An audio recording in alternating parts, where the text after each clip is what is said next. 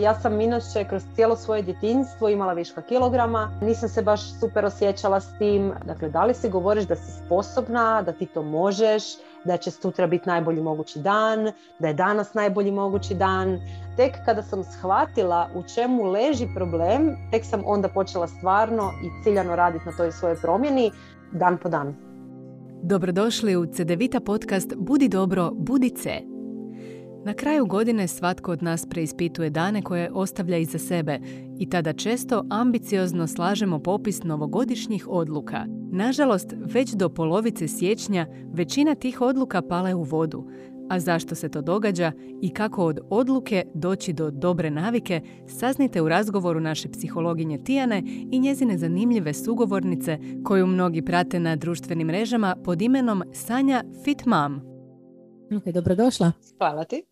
Zašto sam te pozvala? To je ovaj sjećanj i to su novogodišnje odluke. Da, novogodišnje odluke su nešto sa čime se ja, barem u mom poslu, susrećem svake godine. Radim s ljudima koji žele mijenjati svoje navike. Ali evo danas kada ovo snimamo nam je taj čuveni najnegativniji ponedjeljak u godini, kako barem kažu. I danas je onaj dan kada ljudi onako pogledaju na svoje novogodišnje odluke, prisjete ih se negdje i kažu a gdje su one nestale. I to je u mm. biti najveći problem kod takvih odluka, da jednostavno ili budu prevelike ili budu preambiciozne, iako nemam ništa protiv ambicioznih ciljeva, mm. a, jednostavno po putu se izgube. Danas ćemo zapravo u svoju pomoć malo saznati kako se odluke donose i kako se zaista promjene provode. Postoji cijeli jedan proces koji treba poštivati. Upravo ovaj, tako ali ti se nisi slučajno našla u, u svom poslu. Ja mislim da e, svakoj osobi životni poziv ili posao kojim se bavi dođe sa nekakvim razlogom. Ja u to čvrsto vjerujem. E, ja sam inače kroz cijelo svoje djetinjstvo imala viška kilograma, e, nisam se baš super osjećala s tim, volim ja sebe, voljela sam ja sebe i tada, da ne bi bilo joj ti si samo zbog ne znam čega krenula u nekakvu promjenu, ali htjela sam se osjećati bolje, htjela sam imati bolji nivo energije, htjela sam imati redovnu probavu, htjela sam imati te neke stvari koje su kao normalne, a kod mene nisu postojale. I prošla sam, ja mislim, sve dijete ovog svijeta, otprilike dobrih deset godina, negdje od srednje škole pa do kraja faksa, moj život se svodio na to da sam ili na nekakvoj dijeti pa gubim kile ili jedem sve pred sobom i dobivam kile. I konstantni jojo efekti, konstantne te promjene i tek kada sam shvatila u čemu leži problem, tek sam onda počela stvarno i ciljano raditi na toj svojoj promjeni, jer do tada svi moji pokušaji promjene su u biti bili kratkoročnog fokusa. Dakle, bio mi je cilj, ajde samo da izgubim tu nekakve dvije, tri kile, koliko god, da se što prije vratim na staro. Ako god kreće u promjenu sa razmišljanjem joj jedva čekam da se vratim na staro, taj će se vratiti na staro pa još duplo. Tako da sam u biti iz to, te situacije očito iznutra stvarno žarko željela promjenu i tako sam i došla u sve ovo, izbalansirala svoje navike korak po korak, dan po dan. Meni je trebalo malo više od šest mjeseci da se naučim piti dovoljno vode kad sam krenula u svoju promjenu. Mnogi bi odustali možda već nakon tjedan dana što nisu stavili kvačicu na dvije i pol litre koliko su si mhm. možda zadali. Ako smo cijeli život ili određeni period vremena imali određene navike, njih njegovali i mazili i čuvali, mhm. treba neko vrijeme da se to preokrene, da se to dovede u nekakav balans. Sanja je odlučila pomagati drugima da ostvare željene promjene iz razloga što je i sama, prije nego li je došla do cilja, mnogo puta odabrala krivi put – Često su to prečice koje ne vode do željenog cilja, već natrag na točku polazišta, a koje svaki puta čine da se osjećamo sve slabije, nemoćnije i na koncu možda čak i odustanemo od svega. No Sanja nije odustala i danas pomaže mnogima da usvoje nove, zdravije navike. Prva neka osnovna recimo vještina koju bi trebalo razviti je ja bih rekla strpljenje. Ja sam bik po horoskopu i ako sam tvrdoglava, jako volim da mi je sve odmah. Ako ne može odmah, onda barem jučer. Tako da nekad je stvarno prilično mukotrpan proces. Ali isplati se. Mi kao ljudi jako često očekujemo baš upravo to sada i odmah. Ne? Šest mjeseci zvuči kao ono, ajme pa to je strašno puno, ali nekad ako je nešto zaista ukorijenjeno i, i veliki su problemi, na jednu godinu se zna provući. I onda mi je klijentica baš sad nedavno rekla, znači depresiju smo prošli, to smo prevazišli, pa smo liječili neke traume iz djetinstva. Znači, to je zaista proces koji dugo trajan bio. Ona je dolazila svaki tjedan redovno radila i mislim sad je evo super. I baš smo ono, prije mog porodiljnog smo sjele i da vidimo malo gdje smo stigle i otvoreno mi je rekla mi vi meni vjerujete da sam ja znala da ću ja godinu dana kod vas dolaziti. Ja ne bi nikad došla. Ali danas vam mogu reći da bi dolazila tri godine možda i četiri, da sve ovo počistim što smo vi ja počistili samo u godinu dana. Da, da. I zapravo to je ta percepcija koja se promijeni te kasnije, ne? ali nekad je bolje da možda ne znamo da će nam treba šest mjeseci. Istina. Zato ja sa ljudima često radim u tim kraćim ciklusima mm. po tri tjedna. 21 dan je dovoljan da imaš nekakav, ajmo reći, checkpoint. Da ti nakon tri tjedna staneš, pogledaš, ok, što sam radio dobro, što nisam i da možeš ispraviti kad pričamo možda o prehrani i mhm. takvim nekakvim stvarima, jednostavnije nego kada ja kažem nekome, e, to će ti trebati godinu dana. mm Prestrašiti se prije nego što je krenuo, odmah svi strahovi dođu, odmah panika, odmah grč, a joj, kako ću ja to moć, pa di ću ja biti za devet mjeseci, znaš ono overtinkanje, pet koraka unaprijed, a nije još napravio ni prvi. Kraći nekakvi vremenski periodi su bolji nego onako gledanje, joj, di ću ja biti sljedeće mm. godine u ovo vrijeme. Znači, strpljenje prvo, kako bi onda nazvali drugi korak? Fokus na prvi idući korak definitivno. Ono, nemoj razmišljati pet koraka unaprijed. mm Joj, a šta će biti kad, ne znam, ja izgubim mm te kile, kako ću se onda osjećati? Ej, nismo još do toga ni došli. mm Ajmo prvo, ne znam, ubaci među obroke. Nemoj odmah razmišljati šta će biti, kad će biti, ako uopće bude. Jer time kao da se lancima zavežemo u taj vrtlog razmišljanja. U cijelom tom periodu, čak i u tim kratkim fazama od 21 dan, naravno da ćemo imati testove i naravno da ćemo prolaziti razno razne situacije Bitno je mhm. samo biti dovoljno snažan ili barem imati nekakav oslonac u sebe, neku osobu s kojom možemo otvoreno popričati o tim stvarima, da ne padnemo na prepreci, dakle da ne zapnemo već za prvu i, i vratimo se nazad na start, nego da bez obzira na to što smo se spotakli da možemo nastaviti dalje. To bi neki treći, recimo treća stavka bila, mm. možda imati pomoć, podršku?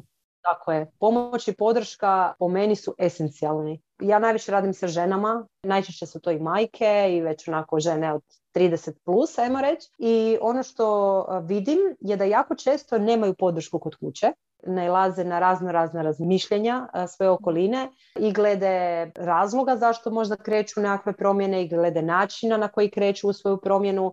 Često su to čak i partneri koji su dosta negativno nastrojeni. Onda njima jako, jako puno znači da imaju, na primjer, mene koje svaku večer pošalju kako je njima prošao taj dan i da ja njima kažem bravo i da mi kažu ajme čekaju me rođendan i ovaj vikend kako ću ja to pa im ja kažem kako da oni to izbalansiraju mhm. i onda su one sretne i kad im ja kažem hej nema problema i šta ako si fulala, ej, sutra je novi dan, krećemo dalje i onda se one smire. Znaš ono, kao da mhm. ti neko samo onako te pomazi po ramenu kaže bit će sve ok.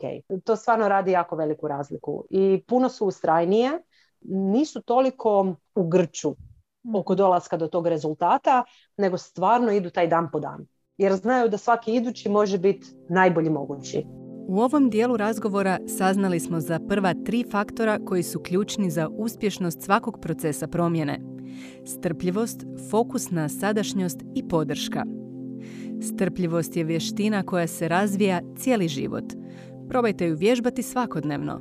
U redu na kasi, u gužvi u prometu, u odgađanju malih sitnih zadovoljstava – što ste strpljiviji, manje ćete mislima juriti u budućnost, a više biti fokusirani na sadašnjost, tamo gdje se vaša promjena i događa.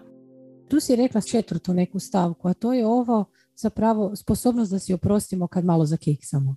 Jer to je nešto što ja isto uvijek jako puno u terapiji primjećujem i, i čujem i ovdje kod tebe. Ne? To je ono, pogriješila sam i sad gotovo, ne? sad moram sve iz početka. A moraju li Sanja? Ne moraju. Pa ne moraju. Ali to što je čovjek sposoban sam sebi napraviti, ja mislim da mu to nitko drugi ne bi bio sposoban napraviti. Koliko mi sebe možemo downat, puštat i ružne stvari si govoriti. Imam ono jednu rečenicu koju uvijek kažem e, i klijenticama i mojim poslovnim suradnicama, pazi kakvu si priču pričaš. Dakle, da li si govoriš da si sposobna, da ti to možeš, da će sutra biti najbolji mogući dan, da je danas najbolji mogući dan, nema veze ako nešto nisi napravila dobro, prvi idući korak će biti super i pripazit ćeš na to, napravit ćeš mm. najbolje što znaš i što možeš ili si govoriš ajme nesposobna sam, ajme grozna sam, mm. joj ja to neću moći nikad. Te naše stvari koje si kažemo i te kako utječu na naše rezultate, ja bih rekla najviše. Čak najmanje metoda kojom dolazimo do rezultata koliko taj naš unutarnji glasić. Mm. Da li slušamo onog savjetnika koji nam mm. tu sjedi na ramenu i samo čeka da nešto kiksamo. Jako često imam osjećaj da mi ljudi nismo baš puno svjesni. Onda, da li možda si primijetila da zapravo u tom procesu gdje radiš e, sa svojim klijentima je zapravo veliki dio uopće osvještavanje toga u početku i onda tek Od. Da se može nešto krenuti napraviti. Ne? Nekako meni se čini da bi to mogao biti prvi dio procesa promjene. Tako. Taj uopće osvijesti da si to radiš. Jer mi jako često si radimo svašta da to ni ne znamo. Istina. Naprimjer, kad pričam sa curama koje kreću na program, nekako prvo o čemu pričamo je da makar osvijeste ajmo reći, loše navike, stvari koje radi na dnevnoj bazi, ali i tekako osvještavanje tih unutarnjih glasova. Jer kakve god navike čovjek uveo, pa bio najzdraviji na svijetu, pio, ne znam, 3 litre vode, trčao svaki dan na 10 km, jeo idealnu količinu proteina. Ako on sebi svaki dan govori da je nesposoban, da ne vrijedi, da neće nikad napraviti rezultat, ništa od toga. Dakle, neće tu biti te, te sreće. Doći će do tog cilja i gledat će u njega i reće i šta sad? Biće totalno prazan. A u biti mm. poanta je da uživamo u tom procesu. Uživaju u pogreškama. Pogreške su tu da mi narastemo iz njih. Nećemo rast kada sve ide savršeno. Mm. Kad je sve savršeno, stojimo na mjestu i super nam je. Plaža, kokteli i more, sunce. Mm. Evo, tu baš ne rastemo puno. Tu smo tu ali kad moraš proći kroz nekakvu oluju i kad moraš naći zaklon i kad moraš se boriti protiv vjetrova i kad prođeš kroz to, očvrsneš, budeš jači. Tako barem ja to gledam. Ne, definitivno. Ja se razmišljam upravo dok to pričaš isto o, o, muzici. Kako zapravo sva najljepša muzika je stvorena u patnji, e, umjetnička dijela općenito. E, znači mi tada zapravo stvaramo, tada čupamo iz sebe E, naravno da treba doći trenutak odmora, mirne luke, tako, ali rijetko ko piše pjesmu kad je zaljubljen ili sretan, nego kada patimo, ne, tada mi pišemo, tada skladamo. A, to, upravo, da, to je ono što boli, to je ono što svi osjetimo, ne? Ne postoji uzalud izreka tko radi taj griješi. U svakom procesu učenja greška je neminovna, pa čak i poželjna. Ona je prvi korak ka promjeni jer na greškama se uči zašto smo onda sami sebi najstroži suci? Nažalost, često smo upravo mi ti kojima nikako ne možemo oprostiti, te kao da zaboravljamo da samo kritiziranje ubija i naše samopoštovanje, ali i motivaciju. Stoga ako želite nešto promijeniti na bolje, počnite od odnosa prema samima sebi. Za početak, oprostite si. Ja vidiš, sad oko mi razgovaramo, ne? jako puno toga govorimo a, i, i možda puno toga je netko već i samo svijestio i zna, ali zapravo onda tu dolazi neka šesta točka, pretpostavljam, koja je malo sjest, ne ići naravno sto koraka unaprijed, ali ipak neki plan dobar napraviti. Možemo mi je tako krenuti u sve, pronaći strast, volju, razloge zašto ćemo to napraviti. Ali ako ne napravimo baš, ama baš nikakav plan, je tako, onda od toga opet ništa, jer onda to sve stalno puštamo za sutra, za ponedjeljak, za prvi 31. prosinca, to jest prvi siječnja, ne? I stalno ta odluka nekako se, kakav je to korak, je li on po tebi bitan? Cilj bez plana, to je mhm. doslovno kao da ja sad iz Zagreba krenem put Dubrovnika sa zatvorenim očima. Po nekakvim nepoznatim cestama bez ikakvog GPS-a i sad ja lutam. I sad postoji teoretski neka šansa da mi dođemo do tog Dubrovnika tu i tamo ćemo možda vidjeti nekakav znak pa ćemo malo skrenuti, pa onda ćemo se opet malo pogubiti, pa možda za nekakvih, ne znam, 3-4 mjeseca i dođemo u Dubrovnik. Mm. Ali mogli smo doći za 4-5 sati. I to je mm. upravo to. Dakle, neki ljudi naprave rezultate u 2, 3, 4, 5 mjeseci i naprave taj svoj cilj, dakle, do ljeta, ako su si baš tako zacrtali, ako stvarno to žele. Mm. A neki ne dođu nikad i konstantno se vrte u krug. I kada god ih pitaš, uvijek ista priča. Krenuo sam, nisam imao podršku, nisam znao kako, naletio sam na prvu zamku, bili su nekakvi, ne znam, išli smo na godišnji, vratio sam se u svoje stare rutine, presto sam sa svojim novim e, rutinama, zašto? Pitaj Boga. Dakle, ne znaju ni sami. Samo ih je vrijeme odnijelo. Ono, korak po korak, dan po dan su skretali s puta i tako su završili u nekoj šumi. I do Dubrovnika mm. nisu nikad došli. Ok je nekad istraživati u životu, ali ovo nije istraživanje. Ne, ovo je nešto što ti želiš postići i onda je šteta Ovo zapravo se ono, Moram doći tamo jer me čeka mm, nešto. Točno. To je taj uh, način.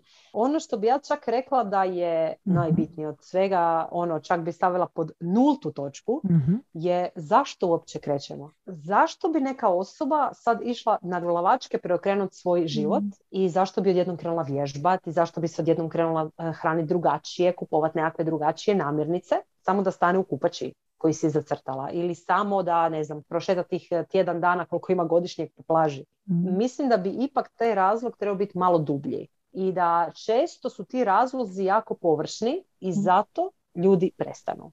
I mhm. zato danas 17. kada ovo snimamo, ja mislim, velika većina ljudi pogleda na svoje novogodišnje odluke i tamo su negdje u prašini ostali vjerovatno trećeg prvog. Eh, upravo zato jer te odluke su bile donesene tek tako mm. da se donesu, jer kao ne možeš ući u novu godinu bez odluke. Ma možeš. Pa bolje nemoj mm. donijeti nikakvu odluku nego ju donijeti površno, tek tako da ju doneseš. A ako se stvarno kreće u nekakvu promjenu, barem fizičku promjenu, nije to mala stvar. Trebali bi to stvarno raditi zbog sebe, zbog ljubavi prema sebi. Jer sebe volim toliko da želim da si budem super da se mm. osjećam odlično i to nema veze sa kilažom, to nema veze mm. sa konfekcijskim brojem. Ako to idemo raditi zato jer ne znam, će nas partner više voljeti ako smo ne znam 5 cm manje u struku ili ono kao sviđa nam se neki dečku, a meni želim smršavi da bi se ja njemu mm. svila. Ajoj, ajoj, ajoj. Mnogo ljudi ne voli planirati. Smatra da im to guši kreativnost i slobodu izbora. I to je sasvim u redu za neke aktivnosti. Problem je što svaka promjena zahtjeva plan. Bez plana teško da ćete uopće krenuti, a ako i krenete, vrlo je vjerojatno da ćete pasti na prvoj prepreci, jer će vas dočekati nespremne. Naravno da plan nije uklesan u kamenu i da je podložan promjenama koje ćete u njega uvoditi putem kako budete skupljali iskustvo, ali imati okvirnu ideju kamo idete i koji su koraci potrebni za stići tamo olakšati će i ubrzati cijeli proces. Da li je moguće da, su ti ciljevi, recimo, te želje za promjenom donesene samo površno, ali da zapravo ipak postoji neka dublji razlog koji si osoba nije osvijestila možda? Ili se boji osvijestiti? Dobro se ovo rekla, boji se osvijestiti. Ne bi rekla da uvijek postoji mm. dublji razlog, mm-hmm. ali kod mnogih postoje dublji razlozi i tu stvarno treba čačkat po glavi, da se mm. nađe stvarni razlog zašto. Čula sam nedavno jednu super stvar, a to je kao kada si postaviš neki cilj, Pitaj se sedam puta zašto. Cilj mi je izgubiti kile. Zašto? Pa zato da ovo ljeto budem takva i takva. Zašto? Idem tamo i tamo i želim obući tu haljinu za tu večeru. A zašto? Pa zato jer ću se osjećati tako i tako. Ali zašto ćeš se tako osjećati? I baš ono sedam puta se pitaj zašto i onda mm. ćeš doći do tog središta. Možda nećeš skroz u cilj doći, ali barem ćeš ono odmaknuti ove površinske stvari. Dakle, doći ćeš do onog, hej, ja ću se stvarno osjećati puno samopouzdanije i osjećat ću se puno bolje, sretnija sama sa sobom i ne znam, održat ću sama sebi obećanje. To je isto tako mm. jedna jako bitna stvar. Jer često sami sebi padamo u očima kada na dnevnoj bazi ne ispoštujemo nekakav zadatak koji smo se dali.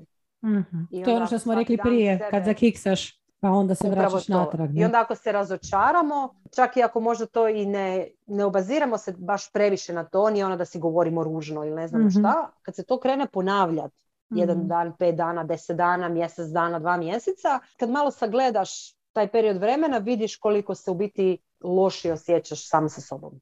Je zapravo puno bitnije promijeniti puno toga drugog, a onda kilaža postane samo popratna pojava, a onda čak vjerojatno ona postane i nebitna, ja mislim, putem, nego budu sve neke druge stvari puno bitnije, ne? Ja često znam reći, e, promjena je rijetko kad samo fizička. mm Ta promjena, dakle, koju ljudi vide, oni se mhm. prvenstveno zalijepe za fizičku promjenu. mm Dakle, za izgled, za šlaufić, za mhm. pločice, guzu, tako.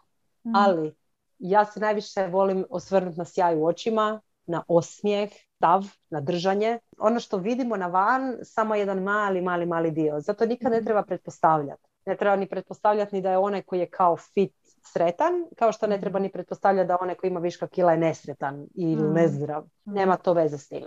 Iznutra je najbitnije kako se osjećamo, a onda će ovo izvana doći. Jer ako je osoba tužna i, i loše volje i u nekakvim crnim mislima i turobnim, bit će puno, puno nezdravija čak i sa idealnom tjelesnom težinom. Mala djeca stalno pitaju zašto. Oni žele znati zašto je sunce žute boje, zašto raste trava, zašto se ne smiju popeti na stol i još mnogo drugih pitanja, a čije odgovore mi odrasli već uzimamo zdravo za gotovo. Kada krećemo na put promjene, važno je osvijestiti zašto krećemo na taj put. Prestati uzimati zdravo za gotovo odgovore koje smo si do tada govorili i pokušati prodrijeti dublje pod našu površinu.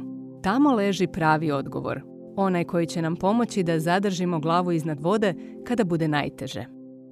Što ti se čini da najviše otežava promjenu tvoju i šta primjećuješ s ljudima s kojima radiš? Koje su to stvari koje baš najviše otežavaju? Ono, rekli bismo, koji te drže u zatvoru nepromjene. Zona komfora. Evo, meni osobno najteže kod bilo kakve promjene, jer ja sam prvo u početku napravila super rezultat, održavala sam ga i onda kad sam ostala trudna, ja ne znam, kod je neki vrag ušao u glavu.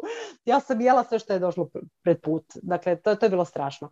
I onda sam kad sam rodila odlučila da ću ja napraviti svoj rezultat ponovno, naravno bez nekakvih dijeta. Gurman sam, dakle ne mi uzmi samo ne hranu. Mm. U periodu kad sam ja ponovno mijenjala svoje navike i kada god radim nekakvu promjenu, na primjer evo prošlo ljeto sam išla istraživati kako bi to bilo da ne pripremam meso kod kuće, opet nekakva promjena. Najveći suparnik tome je zona komfora. Mm. Dakle, nešto na što smo navikli, nešto što nam je uobičajeno. Dakle, ako je meni normalno svaki dan nakon ručka pojest čokoladu i sad odjednom ja sebi kažem da ju ja popodne neću jesti. Poješću si ju mm. kad mi dođe gušt, ali ne ono svaki dan religiozno.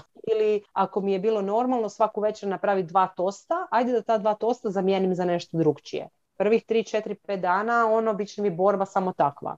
I mnogi padnu na takvom testu, testu zone komfora. Nikakav rast kao što se nije desio iz lijepih stvari i finih i ugodnih e, trenutaka. Tako ne možemo ni očekivati da ćemo u našoj zoni komfora, isto tako u našoj lijepoj ljuškanoj ležaljci, napraviti nekakvu veliku promjenu. Dakle, potrebno je malo iskočiti van toga. Dakle, iz, mhm. iz tog našeg kruga začaranog mm. lijepih stvari, dakle malo ajmo iskočiti malo van, proširivati tu našu zonu. Mm. ono što većina napravi krivo je da skoči predaleko. Mora mm. promijeniti 250 stvari na dnevnoj mm. bazi, nego ajmo mijenjati jednu po jednu. Milimetar po milimetar širimo tu zonu dok taj naš krug ne postane ogroman. I onda će naša zona komfora u biti biti i puna onih nekomfornih stvari koje će nam postati komforne. To je uvijek bitno reći, kad si ti recimo mentor, moraš jako dobro znati mhm. gdje završava zona komfora osobe s kojom radiš. Jer nekad mi kao mentori možemo nekog gurnut predaleko i onda zapravo samo nastupa rigidnost, zatvaranje i osoba se povlači. Ne? Mislim, ako neko se boji visine, ne možeš ga odvesti na vrh zgrade od 26 katova za početak. Na jumping ono. Točno. ja sam isto tako prije dvije godine uh, sam si pročitala Robina Šarmu, Budni u pet. Ja, ja sam išla baš onako na horuk, ajmo mi u pet. I mogu ti reći da mi je čak pasalo, ali onda u jednom trenutku mi je prestalo pasati. A, ajde napokon. Mislim si, mislila sam si kao, pa dobro, možda stvarno. I sad, na primjer, se budem u šest i okay. taman, onako, imam si svoju rutinicu, svojih sati pol vremena, prije što se on, probudi mm, cijela kuća. Cijela kuća. I to mi je super. Tako da ne, ljudi moji, ne morate se buditi u pet. Nije to čarobno vrijeme koje će promijeniti svijet. Ne. Naš čarobno vrijeme u nama onda mm kada si mi damo vremena da napravimo neke dobre stvari za nas, pa makar to bilo 11 na večer. Zona komfora je stanje u kojem se osoba osjeća ugodno i sigurno. To je poznato mjesto gdje nema iznenađenja i koje od nas ne zahtjeva preveliki napor. Naša mirna luka. No baš kao što je brod siguran u luci, ali nije za to stvoren, tako nismo ni mi stvoreni da se ljuljuškamo na mirnom moru cijelo vrijeme. Napetost, strah, neizvjesnost i uzbuđenost također su važan dio života i emocije su koje nas prate na našem putu učenja i rasta. Ok, znači komfort zona najveći neprijatelj. Najveći prijatelj što je zapravo od kuda krenuti. Evo, evo sad neko ko nas sluša, od kuda da krene uopće ako želi nešto promijeniti. Definiranje svojeg zašto je definitivno prvi korak i onda javljanje nekome ili stvaranje nekakve ekipe, makar prijatelja, ako neće to biti nekakav profesionalac koji će raditi s njima, e, ljudi koji će u to krenuti zajedno, dakle okolina. Mm. Okruži se sa, ono, prosjek si pet ljudi koji te okružuje. Ono, Podrška, pomoć. To, ja mislim, sto tisuća puta, da, upravo mm. to. Jer ako si okružen sa najviše, sa pet ljudi koji svaki dan imaju stvarno sve one suprotne navike od onoga što ti želiš, mm. vjerovatno ćeš se ti jako brzo tome opet prikloniti. I bit će ti se ono jako, jako, jako teško. Možda ćeš i uspjeti svaka čast. Moja okolina mm. isto nije bila baš pozitivna. I nisu bili ljudi koji su imali prezdrave navike ili ne znam šta. Ali mm. ja sam se stvarno borila, borila, borila, borila i izborila. Jer je onaj zašto bio stvarno jako glasan. I non stop sam si vikala taj svoj zašto. Ali mnogi ljudi se ne uspiju izboriti i onda nekako uđu u tu kolotečinu i priklone se mm. većini. Tako da je dobro, već ako imamo možda okolinu koja nije ono, na strani tih naših promjena i tih naših novih e, ciljeva i odluka, e, bilo bi dobro okružiti se sa makar jednom, dvije, tri osobe koje su u istom tom smjeru, koje gledaju u istom tom pravcu, da barem ono na dnevnoj bazi jednom, dva put dnevno možemo razmijeniti par porukica i da se možemo možda onako mm. poistovjetiti s nekim. Što kad dostignem donekle ono što sam htio. E sad kako to održati? I ne vratiti se tako, jer dođu one trenuci, što si rekla, trudnoća, e, dođe trenutak kad, ne znam, eto, dobijem otkaz na poslu, e, razbolim se, pa dugo vremena sam bolestan, pa ne znam, ima situacija, ne znam, umre nam netko koga jako volimo i onda nas to može dotući, vratiti malo onako par koraka unatrag. Kako se vratiti na kolosijek? To je jedan od glavnih stvari o kojima pričam ljudima koji mi kreću na program, jer često me ljudi odmah znaju pitati, a što kad završim? A mhm. što kada dođem do tog funkcija, a što kada izgubim te svoje kile? Moj nekako primarni fokus je u tom procesu dok se dolazi do rezultata, da se toliko zavoli taj način mm života. Svako prolazi nekakav svoj put i ne postoji one size fits all rješenje, dakle svako će sebi nekako to malo prilagoditi, da se toliko zaljubimo u to i u taj osjećaj koji smo dobili tim promjenama, da nam više ne padne na pamet u biti mm. vratiti se na staro. A ako se i desi nekakav povratak na staro, da smo i dalje u kontaktu sa tom okolinom. Dakle, da zadržimo taj dio. Dakle, možda da smo dio nekakve zajednice, dio nekakve grupe, da smo u kontaktu sa svojim savjetnikom koji nam je možda pomogao na početku i da se uvijek u bilo kojem trenutku možemo toj osobi javiti i reći, hej, imam situaciju takvu i takvu. Mm. I da nas nije sram. Dakle, to je mm opet onaj self-talk, dakle kako pričamo sami sa sobom. E, imala sam u desetom mjesecu e, veliki gubitak u obitelji i dotuklo me. Dakle, meni je to bilo strašno. Ja sam dva mjeseca bila izgubljena ono, ma i sad sam malo izgubljena u prostoru i vremenu, hvala ti. Ovaj, ali, na primjer, mene isto tako malo unazadilo, iako sam u tom poslu. Dakle, moj posao mm. je pomagati ljudima da mijenjaju svoje navike, a ja gledam sebe, znaš ono, ko da si out of body, mm, ono... kako ne, da, da. Gledaš te sa strane i misliš ti kao, Sanja, šta radiš? Mm. Ej, alo, ono, probudi mm. se. I nikako. I gledaš iz dana u dan kako ne znam, ono, radiš neke stvari koje baš i ne bi trebalo raditi. Mm. Nije baš da vode primjerom. I onako, bože, ali imaš tu svoju okolinu, imaš te ljude s kojima možeš porazgovarati. Imaš to nešto, meni je to barem pomoglo. Mm. Dakle, nekakvi razgovori koji ti pomognu da se korak po korak, malo po malo, mm. vraćaš nazad u svoj kolosijek i vratiš se. Najgora mm. stvar koja se tada može napraviti je da se u potpunosti čovjek izolira, mm. da se u potpunosti zatvori u sebe, ne želi komunicirati i to je baš onako jedan ono, tobogan da. na dole. Kada je čovjek loše, prvi korak je nažalost često upravo izolacija. I mhm. tu gubljenje kontakata i nekako ja to kažem, morbidno uživanje u vlastitoj bijedi i jadu. Ne? Nekad znamo do te razine doći da ono, gušimo se tužnim pjesmama, plaćemo, krenemo u autodestrukciju neku na neki mhm. način. Ne? Mislim, ok je kad je to kratak period i uvijek kažem trebamo si to dozvoliti, vrištanje i razbijanje ako treba nečeg po kući, nebitno je, ali ono, mi smo ljudi, ne, socijalna smo bića i, i zapravo ne smijemo bježati od toga jer nam ljudi mogu jako odmoć a mogu nam jako puno i pomoć. Ne, to ono što si rekla, ako sam okružen i krivim malo ljudima s lošim navikama, naravno da je teže se promijeniti. Ne. Ja sam baš dugo radila s jednom klijenticom, njoj teško ide upravo zbog partnera koji isto iznimno nezdravo jede ne, i koji naručuje ogromne količine preko volta i sad mhm. dođeš doma, čekate četiri hamburgera, pizza, ne, mislim... Da, da, sad ti nemoj ono, pojesti sad ti nemoj pojest, ne, točno. Tako da definitivno okolina, e, definitivno se slažem, da to je baš nešto isto što si istaknula i što stvarno mislim da je vrlo bitno općenito za nas, da budemo zdravi i normalni i da, budemo snažni i otporni. Ne. Kad mi ne možemo da nas neko malo povuče. ja bih rekla da u tim situacijama, pogotovo u tim partnerskim odnosima, jako je bitna jasna i otvorena komunikacija. Mm. A to je nešto što jako veliki broj partnerskih odnosa nema. Tek ako stvarno otvoreno kažemo svom partneru što nas mm. muči i hej, ja imam tu i tu situaciju koju želim promijeniti, da li mi želiš biti podrška? Mm. Da li želiš da zajedno krenemo u tu promjenu? Ako ne želiš u redu, sve ok, ja poštujem tvoj izbor, to je jako bitno, ne samo da očekujemo da oni nas poštuju, nego i mi njih poštivati, mm dakle da bude obostrano poštivanje, mm ne jednosmjerno, ok, ja poštujem tvoj izbor, ali ajde mi samo nemoj odmagat. Dakle, ne moraš mm krenuti uz mene, ali barem budi tu ono, da me potapšeš po ramenu i kažeš bravo. I često čak partneri onda krenu. Mm. Ili krenu jako brzo, već kroz nekih 15 dana krenu s njima, jer vide ustrajnost. I to je, to je dosta, dosta bitna stvar. Čovjek je socijalno biće. Svatko od nas duboko je uronjen u odnose, prvenstveno sa svojom obitelji, pa prijateljima, kolegama i cijelom zajednicom koje je malen dio. Često nam drugi ljudi mogu pomoći, no nažalost nekada nam mogu i odmoći. Moguće je da se bojimo izgubiti nekog jer mislimo da mu se naša promjena neće svidjeti, no ne možemo se uvijek svima svidjeti. Nekada je potrebno ići svojim putem promjene unatoč neslaganju bliže okoline. Kako biste uspješno došli do cilja, osnažite se odnosima s onima koji su spremni koračati uz vas. Taj neki hedonizam koji obilježava naš život, ne?